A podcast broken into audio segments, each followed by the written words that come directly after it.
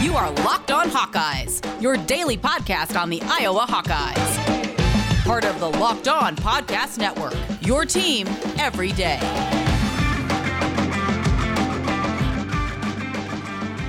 Welcome back, Hawkeye Nation, to a Tuesday morning episode of the Locked On Hawkeyes podcast, your daily podcast covering your Iowa Hawkeyes on the Locked On Sports Network, as always. I am your host, Andrew Wade. Excited to be back for another show today. And on today's show, we're going to be breaking down and previewing this upcoming Iowa versus Northwestern game, a ranked matchup between the Iowa Hawkeyes and the Northwestern Wildcats tonight at Carver Hawkeye Arena.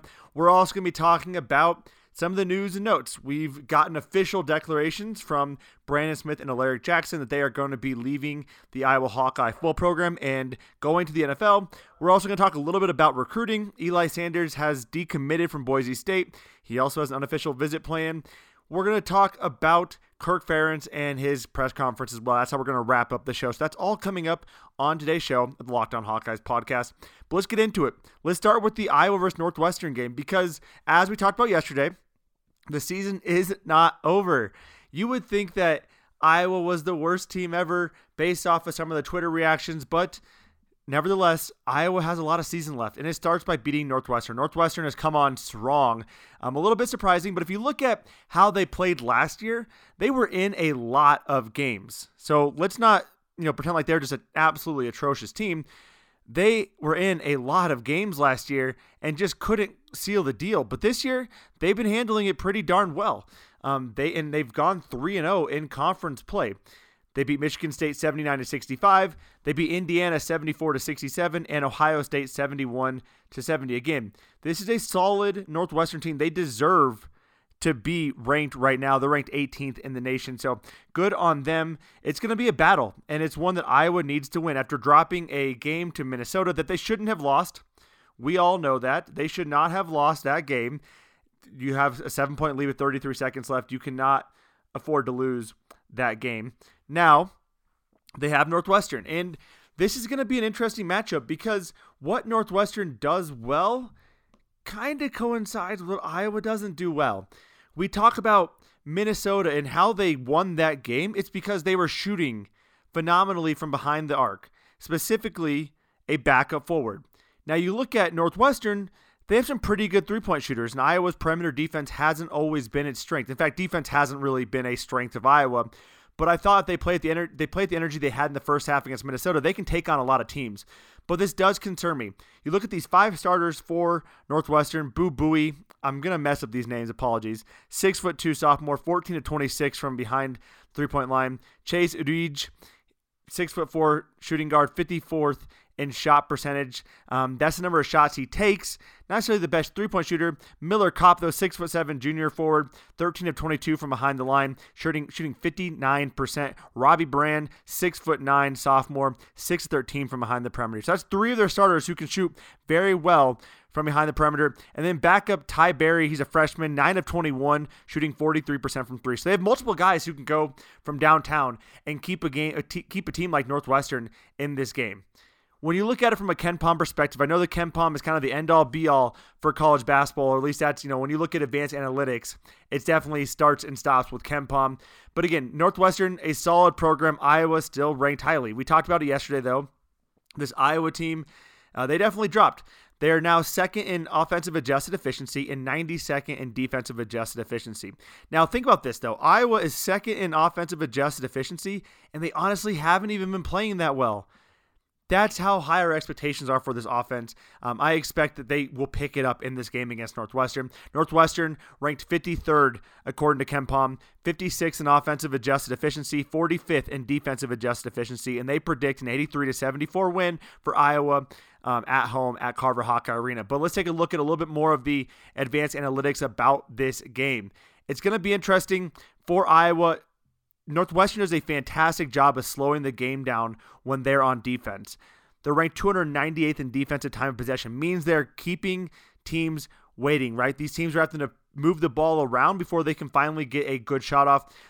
Iowa's up tempo offense is going to be an interesting dynamic to go against Northwestern defense likes to slow the game down. That being said, Northwestern's average possession length is 24, so they like to keep it a little up tempo as well. Maybe not as much as Iowa does, um, but they do like to keep it up tempo, and they're really great actually at not turning the ball over. 16th in turnover percentage, so that's going to be an interesting dynamic as well. Iowa was not able to force that many turnovers against Minnesota, and it hurt them. Now against Gonzaga, they actually were able to get you know, get the hands on the ball quite a bit, which you wouldn't have noticed based on the fact that Gonzaga did such a good job of keeping Iowa out of that game. But that is something to watch out for. Now, another area where Iowa struggled that actually is a plus side for them is defensive rebounding. Northwestern is not that good at offensive rebounding, 306th in the nation at 20.2%. That bodes well for Iowa, who has struggled at times in allowing second chance opportunities. Again, they did a better job against Minnesota. Can they keep it up against Northwestern? That'll be huge, especially for a team like Northwestern that is shooting 40.9% from behind the perimeter. When you have a team like that that can shoot that well from downtown and you allow second chance opportunities, especially if you get a guy down there who's smart, grabs rebound and kicks it out, that is so demoralizing when you have you have a very good defensive possession, they miss their shot and then they get a wide open three-point shot. That's huge.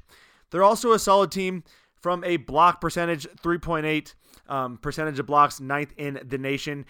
The other thing to watch out for 263rd in two foul participation. And what that means, if you look at Fran McCaffery, Iowa's usually around dead last. As we know, every time Iowa gets an Iowa guy gets two fouls, they are on the bench. They're 316th in the nation at absolutely 0%. The average is 22.9% of participation if you have two fouls. Again, getting in foul trouble. Northwestern, a team that is also along those lines of Iowa, um, sitting right there at that bottom 100 mark, currently at 262nd in the nation at 7.5% two foul participation. So Iowa being able to get them in foul trouble will be huge. And I repeat that, that will be huge, especially considering that Luka Garza does a pretty good job of drawing fouls from opposing teams. That's one of the best things he can do, especially considering the fact that, you know, Iowa needs to get some of those taller guys out they're they're solid. They're not bad, but he needs to be able to get them out. When you look at it from a personal foul perspective, though, this team doesn't foul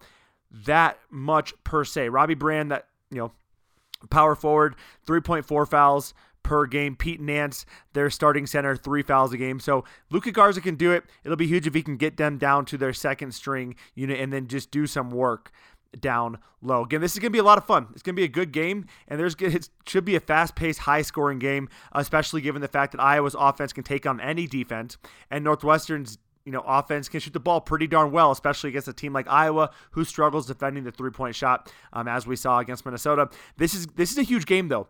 Uh, do not understate the fact that we're playing at Carver against the number 18 team in the nation, a Northwestern team that's number 18. They're a good team. This isn't just a, a fluke. They're a good basketball program. Iowa needs to get this win.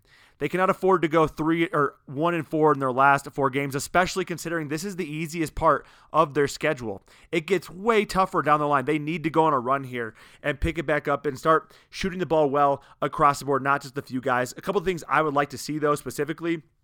I would like to see Jordan Bohannon um, getting his shot back. You can tell he just isn't feeling it right now. Um, I'd like to see Jack Nunge be a little bit more um, involved down low with the action there. I like to see that defensive energy from the first half of the Minnesota game continue throughout the game.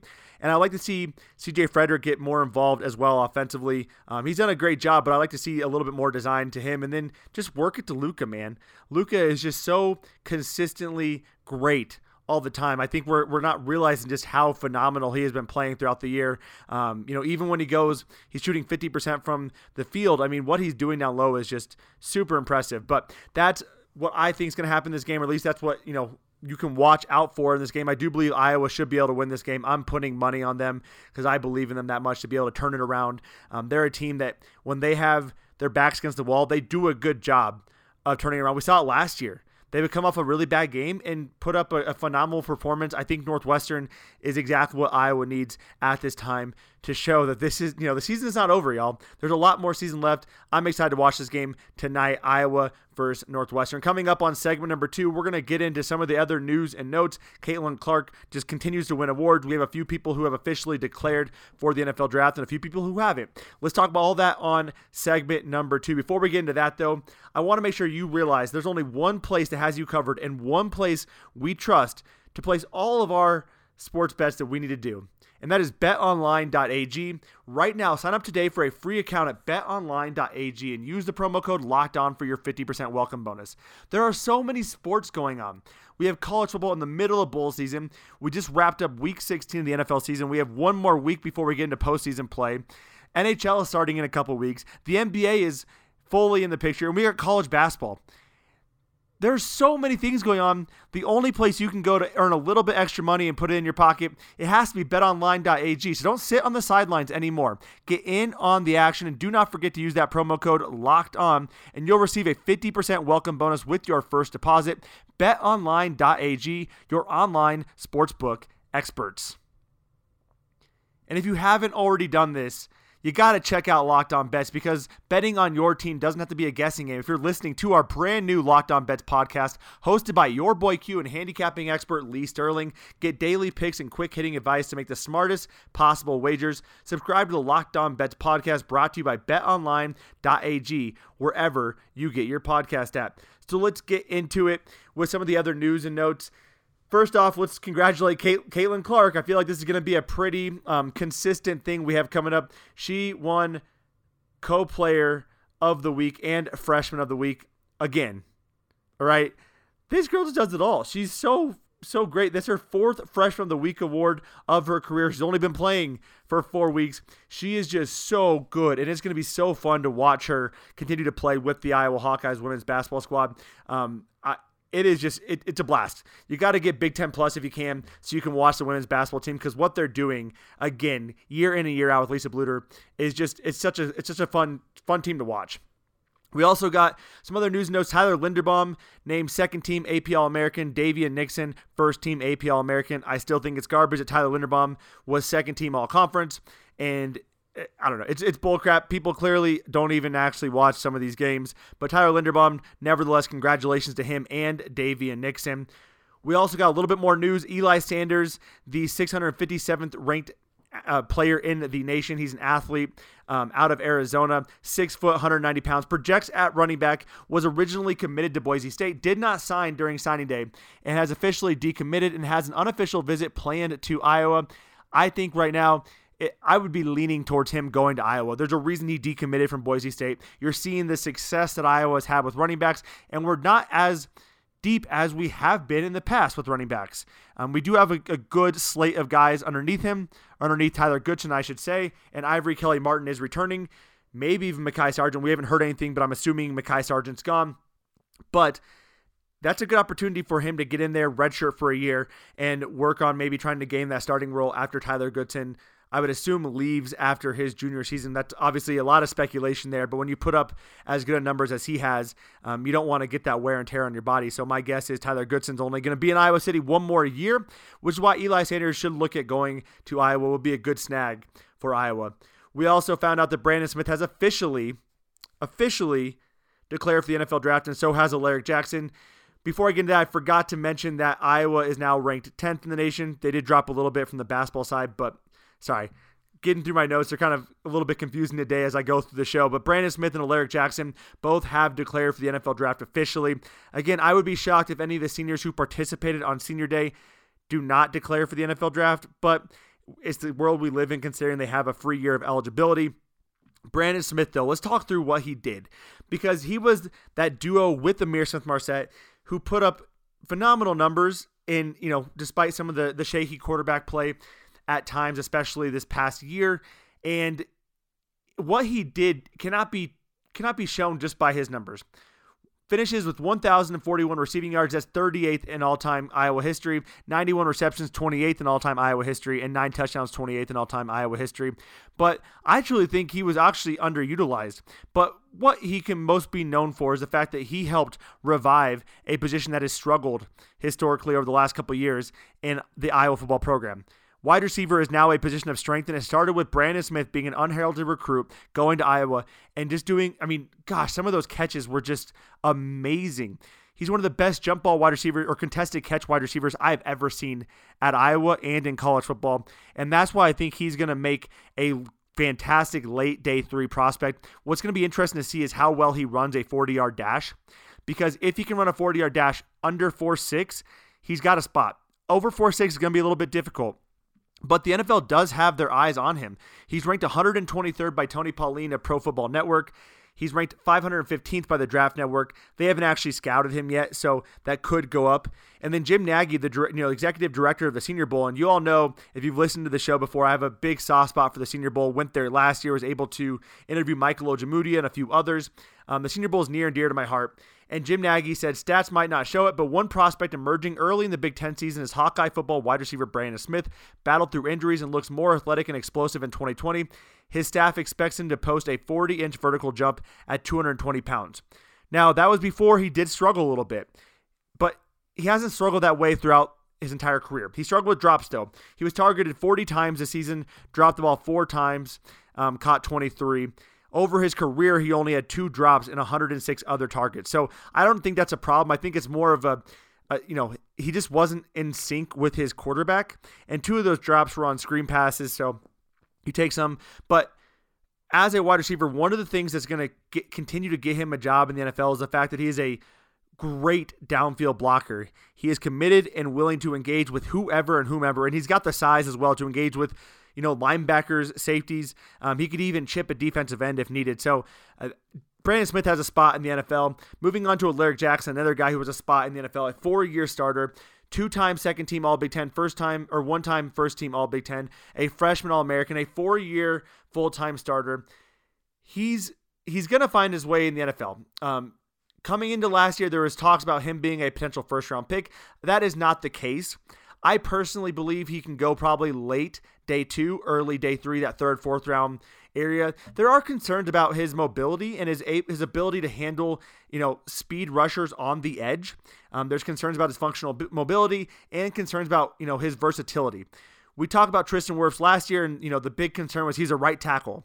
He was a right tackle because you know, there's some reports that Alaric Jackson couldn't move from left to right or couldn't play other positions. He could only stick at left, and Tristan Wirfs was able to play both. Again, that is a concern for Alaric Jackson. How well can he move? Um, are they going to want to kick him inside a guard? Who knows? That was actually a talk about Tristan Wirfs too, and Tristan Wirfs is, in my opinion, more athletic than Alaric Jackson. So there's there can be a concern there. He might have to move inside the guard, but regardless, whoever gets him is going to have a solid NFL starter from a pass protection standpoint. Going to be a little bit, you know, he's going to struggle a little bit early on, but he's definitely a great run blocker and has great size, six foot six, 320 pounds. Right now, the Pro Football or um, the Draft Network has him ranked 247th in the nation. Again, I think he's going to go probably late day two, early day three. That's kind of my thoughts as of right now. Um, we also know that Nick Niemann is, is officially gone. We knew that was going to happen as well. But as we get official declarations, we'll make sure to cover that on the show. And as we get, you know, some of these underclassmen declaring, we'll make sure to cover that on the show as well. Coming up on segment number three, we're going to be listening to a few sound bites from Kirk Ferentz and breaking those down to wrap up our Tuesday episode of Locked On Hawkeyes podcast. So that'll be coming up in just a few short seconds. I do have a very important message for you because if you're anything like me, you're always on the go and sometimes need a little bit of energy to pick you up throughout the day. Or I honestly just use this this product I'm about to tell you about for my pre-workout. Built Go. The, the same people who make Built Bar makes Built Go. Built Go can help you break through that mental or physical wall anytime throughout the day. They come in one and a half ounce packages that you can bring in anything you need a briefcase, a golf bag, or your pocket to power you throughout the day. Built Go is not only the best workout gel, it can also just be used as an energy booster. It's basically five hour energy without the same crash feeling. Plus, it's natural, so it's better for the body. It's like drinking a monster drink with a third of the caffeine and better results. And it comes in three delicious flavors peanut butter honey, chocolate coconut, and my personal favorite, which is chocolate mint. Built Go doesn't just taste great like a built bar. It has so many things that provide all the things you need to keep you going throughout the day. It combines energy gel with collagen proteins. It's loaded with all the good stuff as well to ignite your work beta alanine, B3, honey, and that kick of caffeine. Built Go then also keeps you going strong with the B6 and the B12 and finally wraps you up with the collagen that promotes joint, soft tissue, hair, and skin health. This stuff literally makes you look better as well as feel better as well. Right now, visit builtgo.com and use promo code LOCKED and you'll get 20% off your next order. Use promo code LOCKED for 20% off at builtgo.com. Let's go, y'all. NFL analyst Brian Peacock and former NFL scout Matt Williamson host Locked On Peacocks and Williamson every Monday through Friday. Brian and Matt give you the national perspective all around the NFL, covering all the latest news and insight on every game, team, and more around the NFL.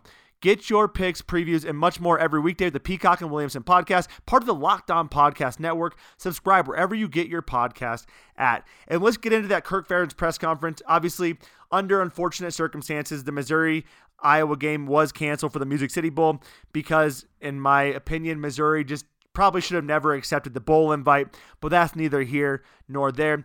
What we're going to do is play a few sound bites from Kirk Ferentz and then break that down. The only sound bite we're not going to play that I want to make sure we cover is there was a question about players who are declaring for the NFL draft. He said he's had some conversation with Daviyon Nixon. He's going to put together some information and intel from the NFL to provide to Daviyon. I would assume Daviyon's all but gone at this point. He's definitely leaving. He is a first round prospect. Tyler Linderbaum is also a first round prospect, though. And when asked about Tyler Linderbaum, Kirk said he hasn't had any conversations yet. And that could be that Tyler's just taking a few moments to kind of figure things out. It could be because he actually wants to stay. And let's not underestimate the fact that, you know, the season got cut short. He didn't get a start in another bowl game. Um, you know, he didn't get a, you know, finish what he wanted to start, right? He's second team All American. That's a pretty good career but maybe he wants to play another season with his best friend Spencer Petras, who's also the starting quarterback. So I think there's actually a 50 50 chance Tyler Linderbaum returns, but I do think it's very similar to the TJ Hockenson talk, right? Hockenson wanted to return. His heart was in Iowa City, but he knew what was best for him was to go to the NFL. That could be the same predicament that Tyler Linderbaum is in as well. Could he stay? Who knows? But Kirk Ferentz said he hasn't had any conversations with Linderbaum as of now, although he fully expects to probably have those conversations going forward. But with that being said, let's get into some of the sound bites and we'll start breaking that down right now. Get tired of me talking about history, uh, but I, I, have talked about the, the 08 team, the 04 team, uh, you know, that started out with bumps in the road and just the way they pushed to the finish line. And to me, uh, this this team has done exactly the same thing. And you think about that 08 team, you think about that 04 team, uh, just the character, the leadership that we got internally, and then the character everybody showed. Uh, um, you know, playing week to week, just playing tight, tough games. Um, you know, that, that speaks volumes about about a football team. And you know, I get asked frequently by guys in the media, members of the media, about you know uh, expectations and about you know how you evaluate a season. To me, to me, it's about the quality of the people. And so that is his clip talking about you know comparing this team obviously to the 08 and 04 teams. And when you look back at those teams, mostly what he's talking about is the adversity they faced early on in the season. The 08 and 04 teams struggled initially out of the gate and also had younger quarterbacks as well. I think that's one thing that can't be understated. Um, we had a Drew Tate and a Ricky Stanzi um, for those 04 and 08 teams. Finished off very strong um, in both of those seasons. When you look at that 04 team, the fact that they you know ended up going 10 and 2 to finish off that season after struggling a little bit. Um, you look at and actually we had Drew Tate on the you know on the podcast multiple times. They beat Kent State, they beat Iowa State, fall 44 to 7 Arizona State, fall 30 to 17 to Michigan, and then they go on a streak to win that game or to win the season, the rest of the season, then winning obviously the the bowl game. That 08 team as well struggled with a little bit of adversity early on ultimately finished 9 and 4 to win the Outback Bowl. But you look at that, you have first year starter Ricky Stanzi. They beat Maine, they beat Florida International, they beat Iowa State, and they lose three straight games. Pitt, Northwestern, Michigan State. They finish off the season by going six and one. So that's what he's t- and beating number three Penn State. So that's what he's talking about when the fact that these teams have battled adversity, and I couldn't agree more. I mean, what this team did, uh, especially given the pandemic, the situation that kind of happened over the summer, they came back stronger than ever. And you could tell this team just had it. They had that it factor. Once it got going, you weren't going to stop this team. And I truly believe if this is a 12 game season, Iowa would have gone 10 and 2, 11 and 1. I think that early Iowa State game could have been tough given how they were still kind of getting their their feet wet. But I think with a full offseason, Spencer Petras would have been ready for that game. At least a little bit more than what he was at the third third game of the you know this season already. I think Iowa goes 10 and 2, 11 and 1 and they're, you know, in the top 10 and, and in the New Year's 6 bowl. So that's my thoughts on this Iowa football program and, and kind of Kirk's thoughts there. Let's get into another soundbite though from Kirk. Um, I'm careful to you know I want to pass judgment on anybody. I just know in our case, um, you know, we, we, were disappointed a couple weeks ago, and uh, you know, COVID I think is something we've all been dealing with. Uh, I feel very fortunate to be in the Big Ten. I think the uh, antigen testing gave us a real upper hand as a conference, and to me, that's why we were able to play eight straight games.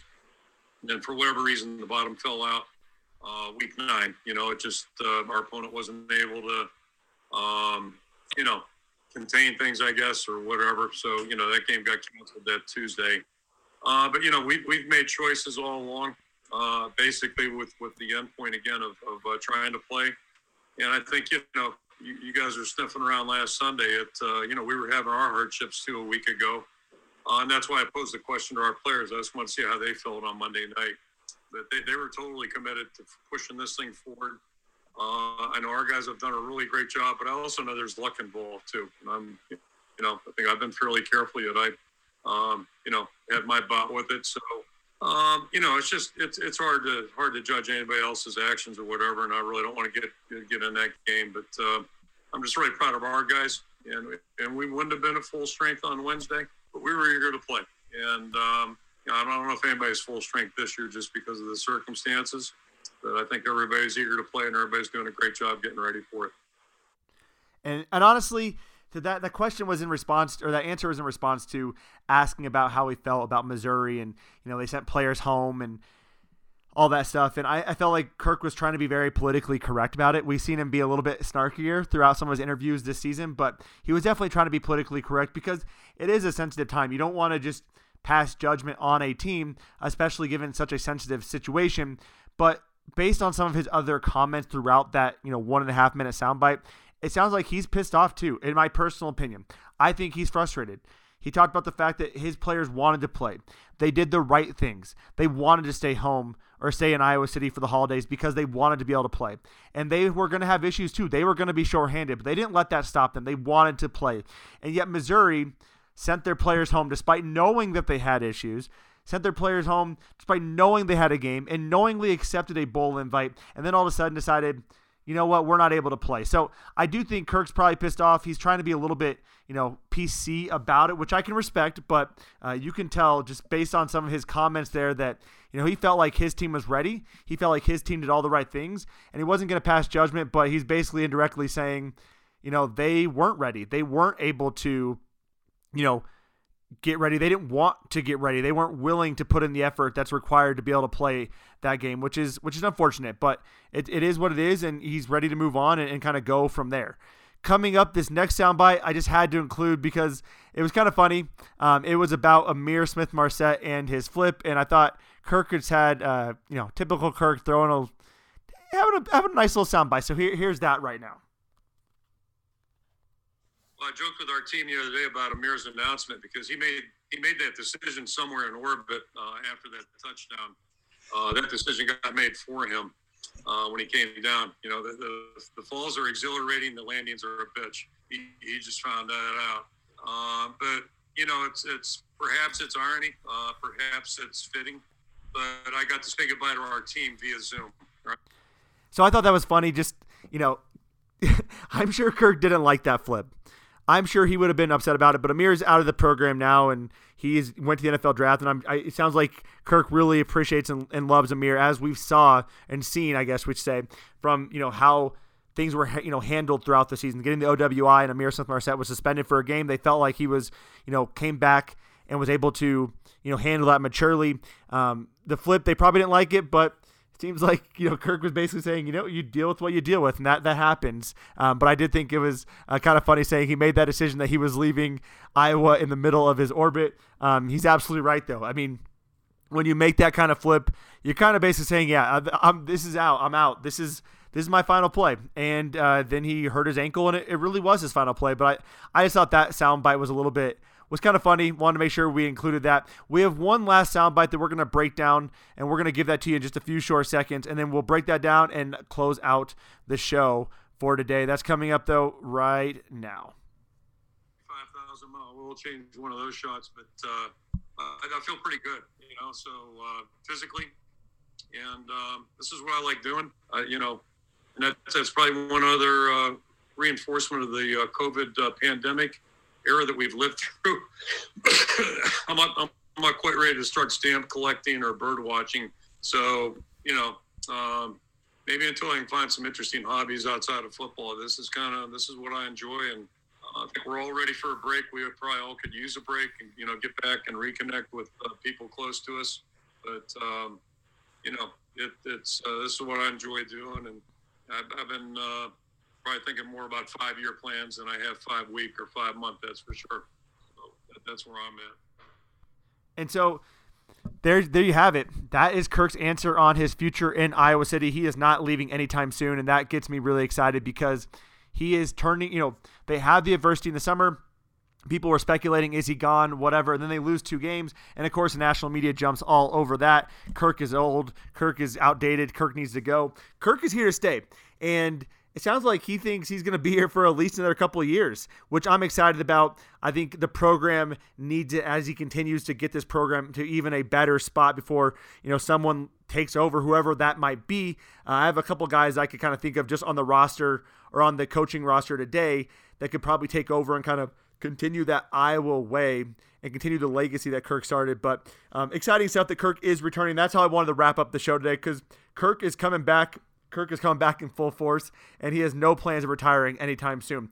That does it for our show today. Hope you enjoyed the preview of Iowa versus Northwestern, breaking down some of the news and notes across Iowa Hawkeye athletics, and then wrapping up with this Iowa Hawkeye um, interview with you know, Kirk Ferentz breaking down those sound bites and what he said in that press conference about the Music City Bowl cancellation. That will do it for our show today. If you love the show, give us that five star review. Follow us on Facebook, Twitter, and Instagram, and subscribe wherever you downloaded this podcast app. I appreciate you all tuning in. Have a fantastic Tuesday, and let's go, Hawks.